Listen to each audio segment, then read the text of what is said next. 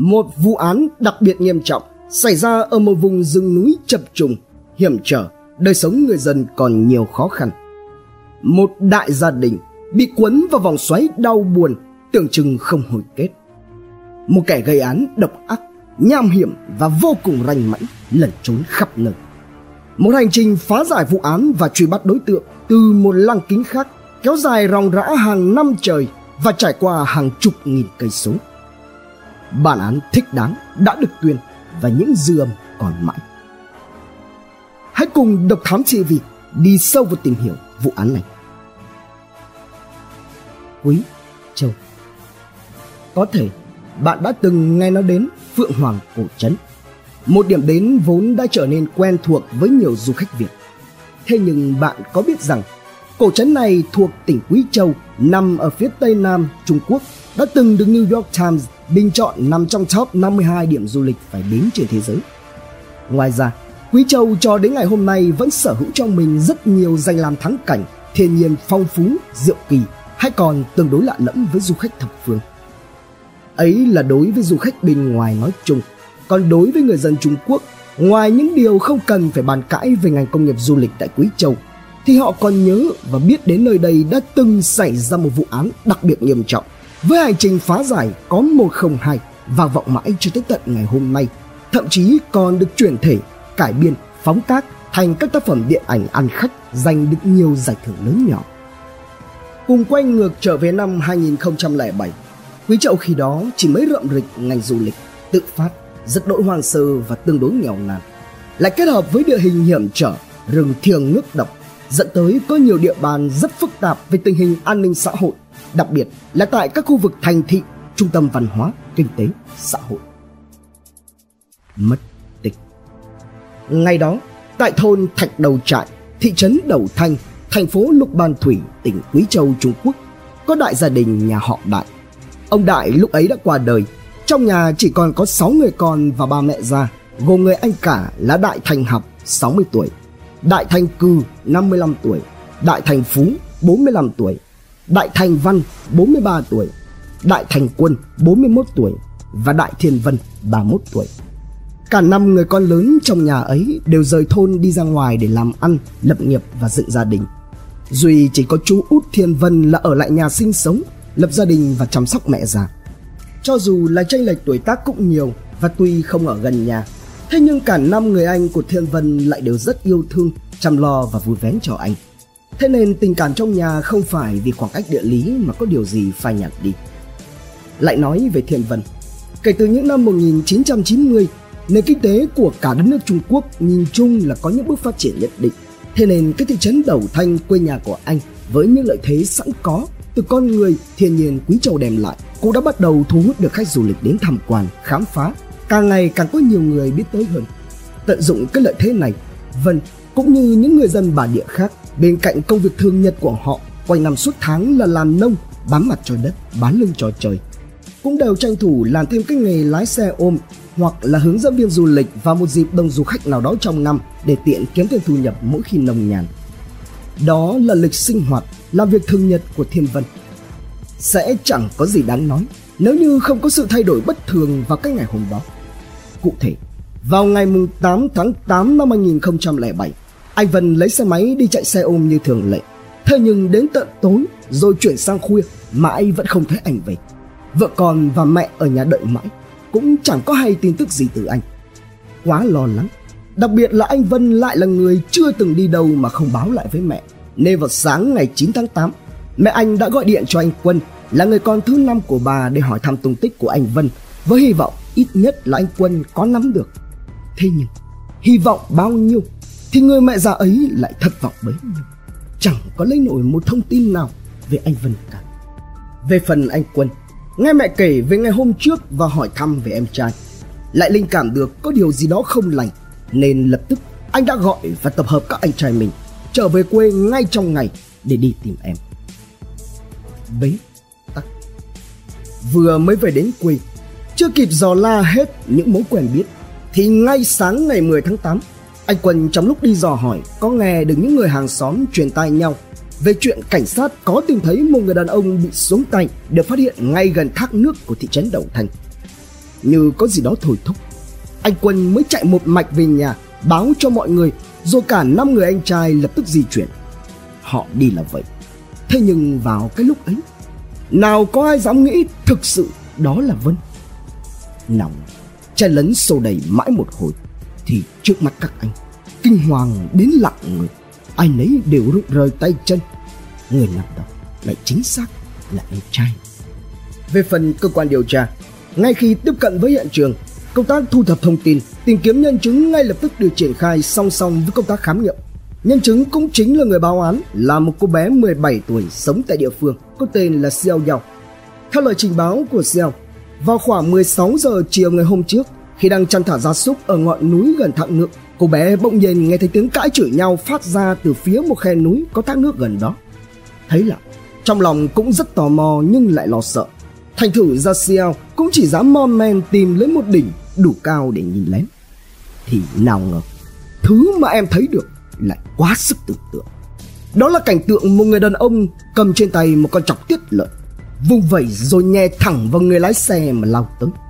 Ra tay xong, cũng chính hai con mắt của Xiao chứng kiến. Người đàn ông kia đã đẩy người bị hắn ra tay ngã xuống thác rồi phóng chiếc xe máy đi mất. Sau khi định thần lại, Xiao chạy thẳng về nhà báo cho mọi người rồi tới ngay đồn cảnh sát để báo án. Thế nhưng vì cô đã vô cùng hoảng sợ nên cũng không nhớ được chính xác các vị trí kết hợp với địa hình hiểm trở có nhiều vạch đá dẫn tới việc cơ quan điều tra đã mất đi khá nhiều thời gian để tìm ra nạn nhân và tiếp cận với hiện trường. Bên cạnh đó thì do khoảng cách tương đối xa nên thông tin khai thác được từ Xiao cũng chỉ có vậy. Cô không thể nhớ hay miêu tả phá họa chính xác được đối tượng gây án lẫn chiếc xe máy. Tuy nhiên, dấu vết không biết nói dối. Qua khám nghiệm hiện trường, các điều tra viên xác định được khả năng cao giữa đối tượng và nạn nhân trước đó đã xảy ra mâu thuẫn, tranh cãi và có sổ sát qua lại. Đi sâu vào nhân thân của Thiên Vân, các điều tra viên cũng không thu được kết quả khả quan. Tất cả hiện ra là một người đàn ông của gia đình, một người con hiếu thảo, một người chồng, người cha chăm chỉ, tân tảo và chịu thương chịu khó. Hoàn toàn không có bất cứ đầu mối, dấu hiệu nào cho thấy rằng anh Vân là người tạo hiểm khích với ai, kể cả là người dân địa phương hay là khách du lịch thập phương. Từ đó, cơ quan điều tra thiên về hướng nhận định đây là một vụ án đặc biệt nghiêm trọng cướp tài sản. Trong đó kẻ gây án có thể là đối tượng biết được địa hình địa thế của khu vực và không có mối thù trước đó đối với nạn nhân. Tuy nhiên với các manh mối ít ỏi, mặc dù phía cơ quan điều tra đã tiến hành nhiều biện pháp nghiệp vụ nhằm truy tìm hung thủ, nhưng theo thời gian, vụ án gần như rơi vào bế tắc.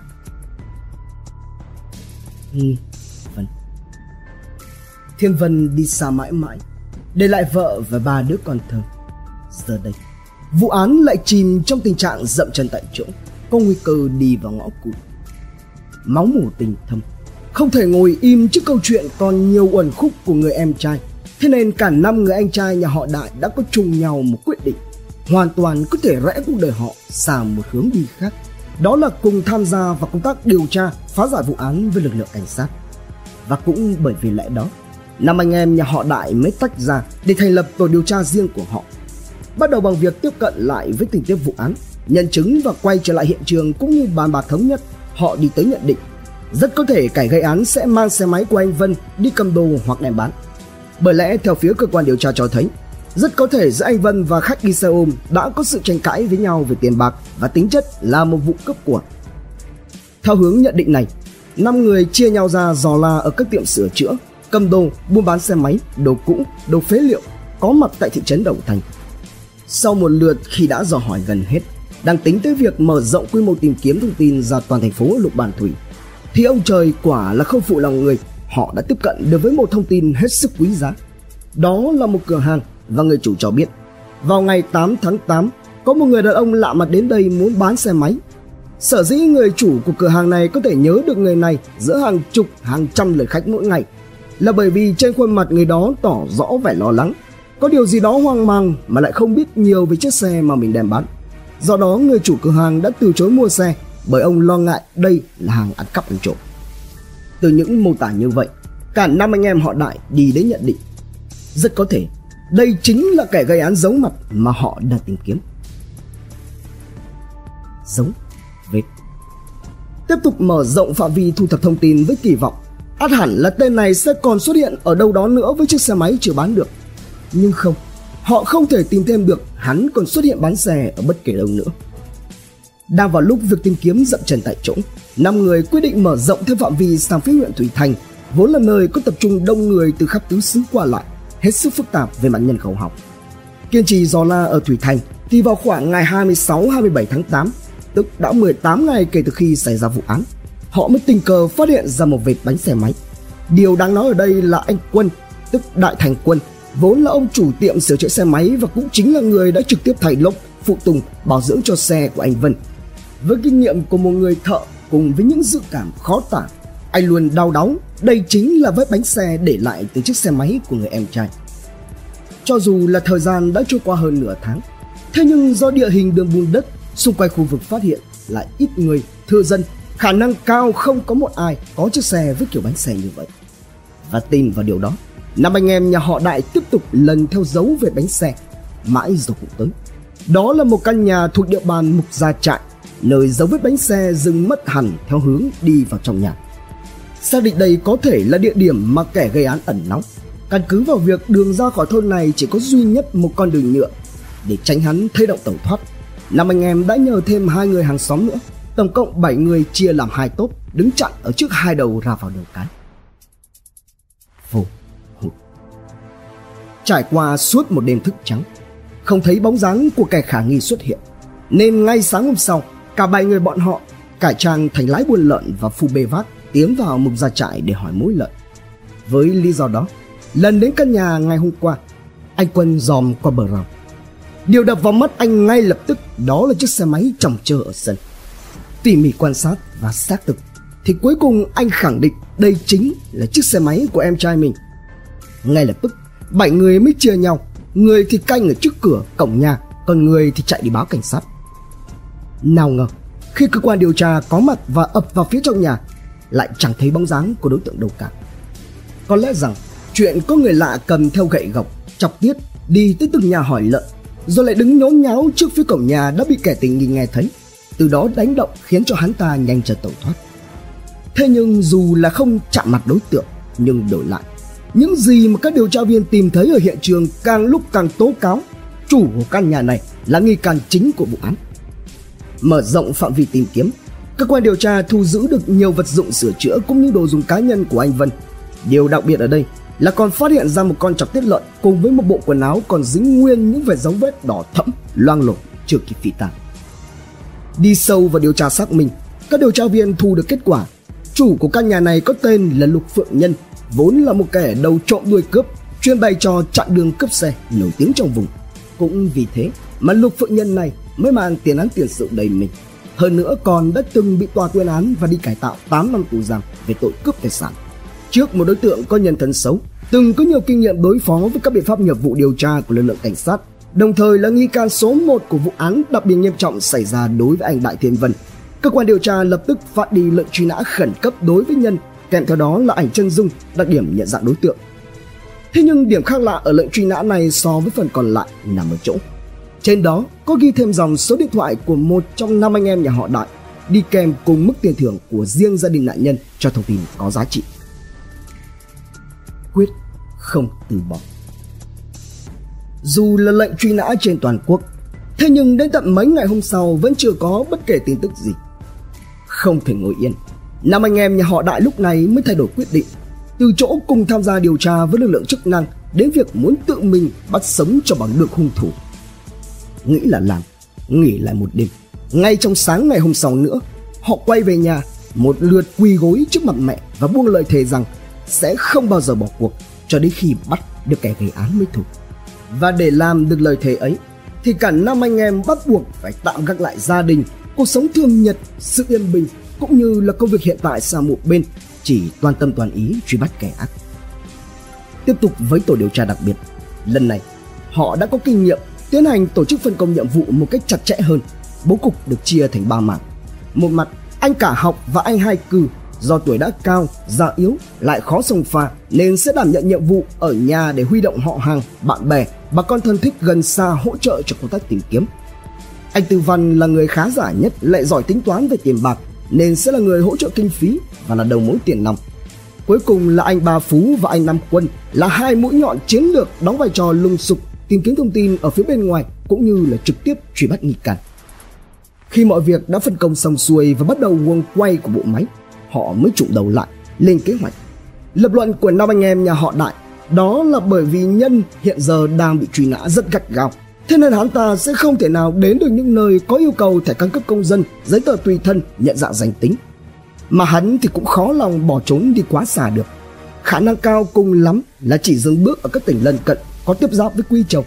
Từ các lập luận, nhận định và phân tích, họ tiến hành khoanh vùng phạm vi tìm kiếm đối tượng, trong đó chủ yếu là các khu khai thác mỏ, xưởng gạch, xưởng đá, rừng sông, lâm tặc, cát tặc hoặc là bến phà, bến sông.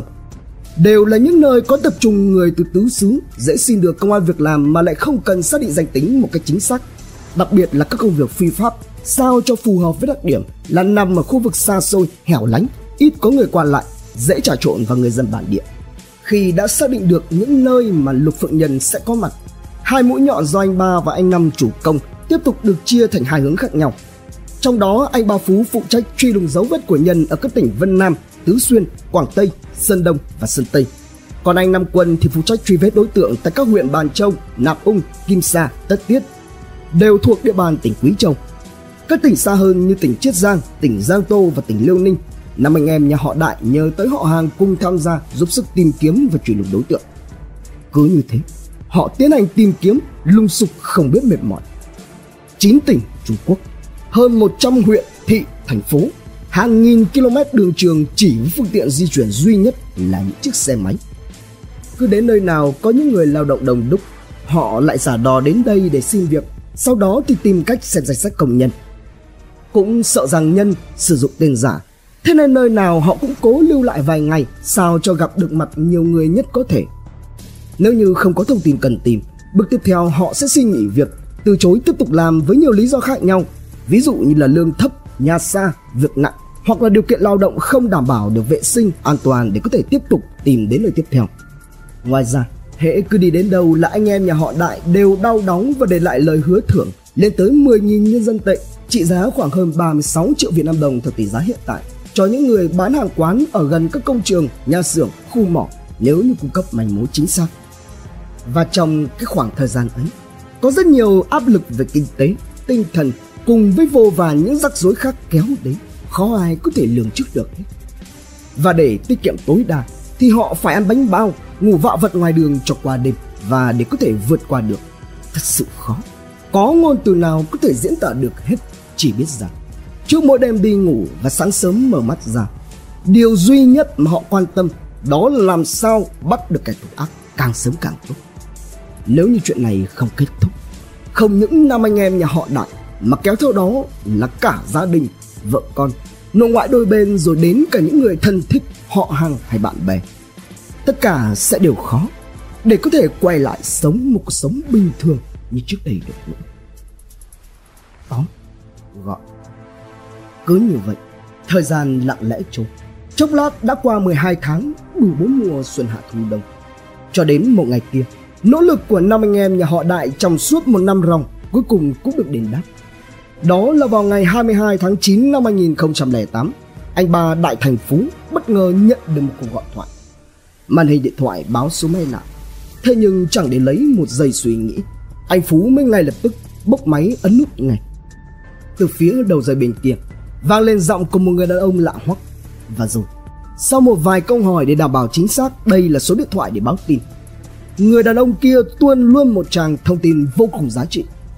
Đó là việc người này trông thấy một nam thanh niên giống với nhận dạng trong lệnh truy nã xuất hiện tại xưởng gạch ở thị trấn Liễu Châu, vốn là một địa cấp thị thuộc phía bắc tỉnh Quảng Tây, Trung Quốc và cũng là trung tâm công nghiệp thành thị lớn thứ hai của tỉnh Quảng Châu. Tin tức này đến với các anh như cá gặp nước, bởi với quy mô vào thời điểm đó lên tới hơn 2.000 doanh nghiệp, xí nghiệp, cơ sở sản xuất lớn nhỏ với tổng số có hơn 200.000 lao động thì hy vọng để tìm ra tung tích của Lục Phượng Nhân đúng thật chỉ như mò kim đáy vậy vừa cúp máy. Không chần chừ gì nữa, anh Phú liên lạc ngay với bốn người anh em còn lại và lập tức thu dọn lên đường, trực chỉ thẳng hướng Liễu Châu. Đến xưởng gạch như người đàn ông nọ báo tin, anh mới mòn men xin vào làm công nhân tại đây. Trong suốt những ngày vào làm việc tại xưởng, anh Phú luôn tranh thủ mọi cơ hội để có thể được gặp hoặc nhìn được nhiều người nhất có thể. Và rồi, cáo đã lội đuôi. Trong số những người công nhân của xưởng gạch, anh Phú để ý thấy một người thường đã kính râm mỗi khi có mặt, bất kể là ban ngày hay ban đêm. Thêm vào đó thì về thái độ hay phong cách cũng hoàn toàn khác biệt so với những người làm công ăn lương còn lại ở xưởng. Lần là bắt quen, cuối cùng anh Phú cũng có được cơ hội trò chuyện với người này về chủ đề lương lậu. Rồi sau đó dựa vào khẩu âm, ngoại hình từ các tư liệu do phía cảnh sát cung cấp cho gia đình nạn nhân thuộc về đối tượng Lục Phượng Nhân của lần chấp hành án phạt tù gần nhất, anh xác định được. Người mà mình đang trò chuyện với không ai khác đó chính là lục phượng nhân kẻ mang tới cơn ác mộng kinh hoàng cho cả đại gia đình anh. Tuy nhiên khi đã xác định được đích danh lục phượng nhân anh phú chưa vội hành động sợ rằng rút dây động rừng. Anh mới lập tức xin nghỉ việc về quê nhà quý châu tập hợp những người anh em lại rồi lại lên đường quay trở lại liễu châu để theo dõi lịch trình sinh hoạt và giờ giấc cũng như nơi ăn trốn ở của đối tượng đồng thời hẹn gặp với người báo tin Đến khoảng 1 giờ sáng ngày 24 tháng 9 năm 2008, dưới sự chỉ dẫn của người đưa tin, mọi người lặng lẽ đến phòng ngủ của nhân và bố trí đội hình khống chế đối tượng hoặc chặn đường hắn tẩu thoát. Ở phía trên giường, nghe thiết độc, nhân mới choàng tỉnh giấc, toàn bật dậy thám thính thì cũng là lúc người anh cả đại thành học mới rọi thẳng đèn pin vào mắt nhân mà hô lên. Mày đã bị bắt. Nghe thế vậy, đến nước này nhân chỉ có biết ngã quỵ xuống giường, cúi đầu ở yên mà không hề chống cự lại. Hắn không ngờ rằng, một kẻ ranh mãnh như hắn lại có thể bị truy tìm ra chính xác và thâm lặng đến như vậy. Tòa tuyên án.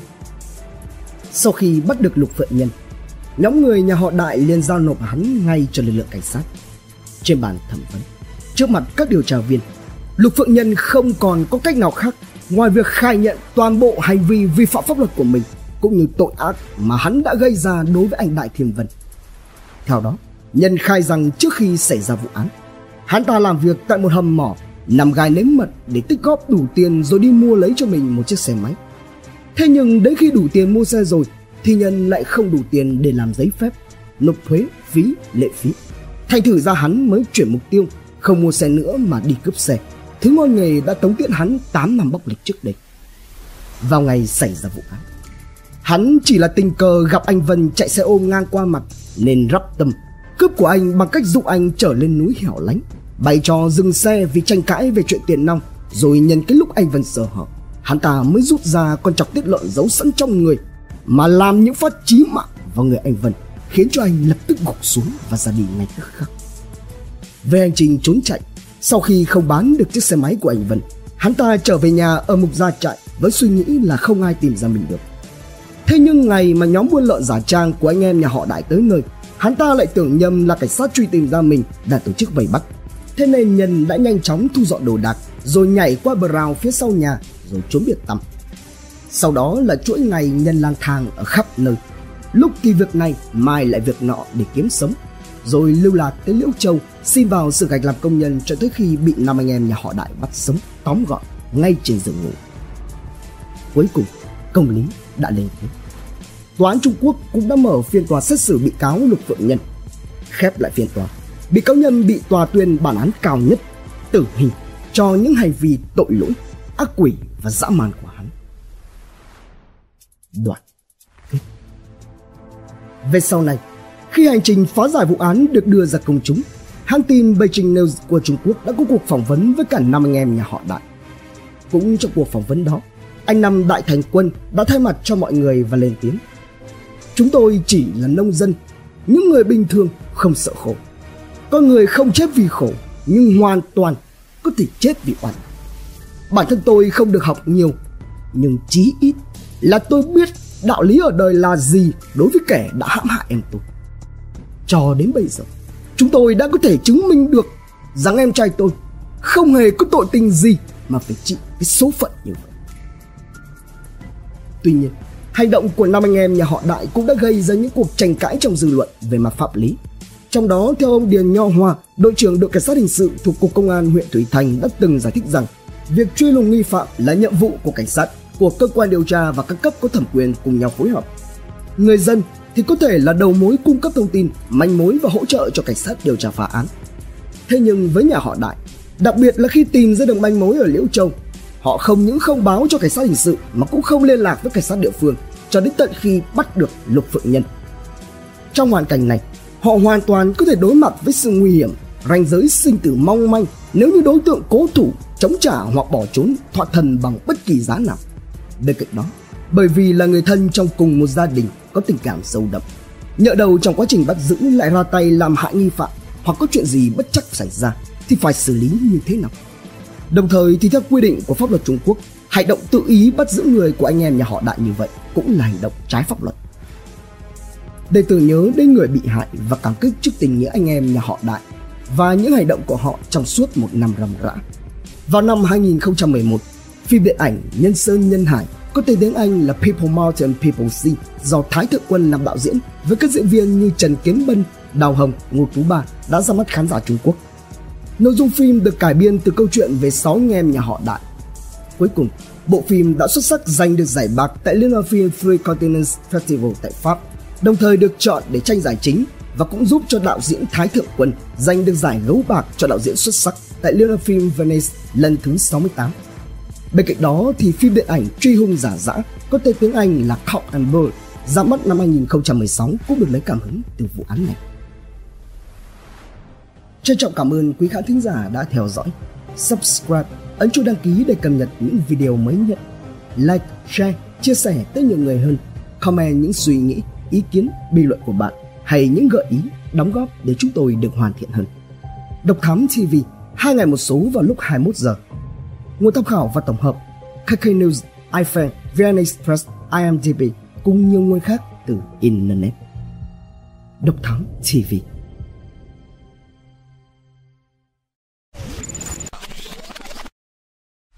Theo dõi những nội dung vô cùng hữu ích và thú vị trên YouTube qua hệ thống kênh của Passion Studio. Ghé thăm kênh Độc Đáo TV để theo dõi những thông tin kinh tế, tài chính, kinh doanh, khởi nghiệp. Đến với Độc Lạ TV để khám phá những câu chuyện độc đáo và kỳ lạ. Khám phá những vụ án kinh điển và bí ẩn, cập nhật tin tức an ninh nóng hổi cùng Độc Thám TV hay tìm hiểu về lịch sử Việt Nam qua Bí ẩn sự Việt cùng nhiều kênh YouTube bổ ích khác đang được xây dựng và hoàn thiện mỗi ngày. Passion Studio mang đến những giá trị thiết thực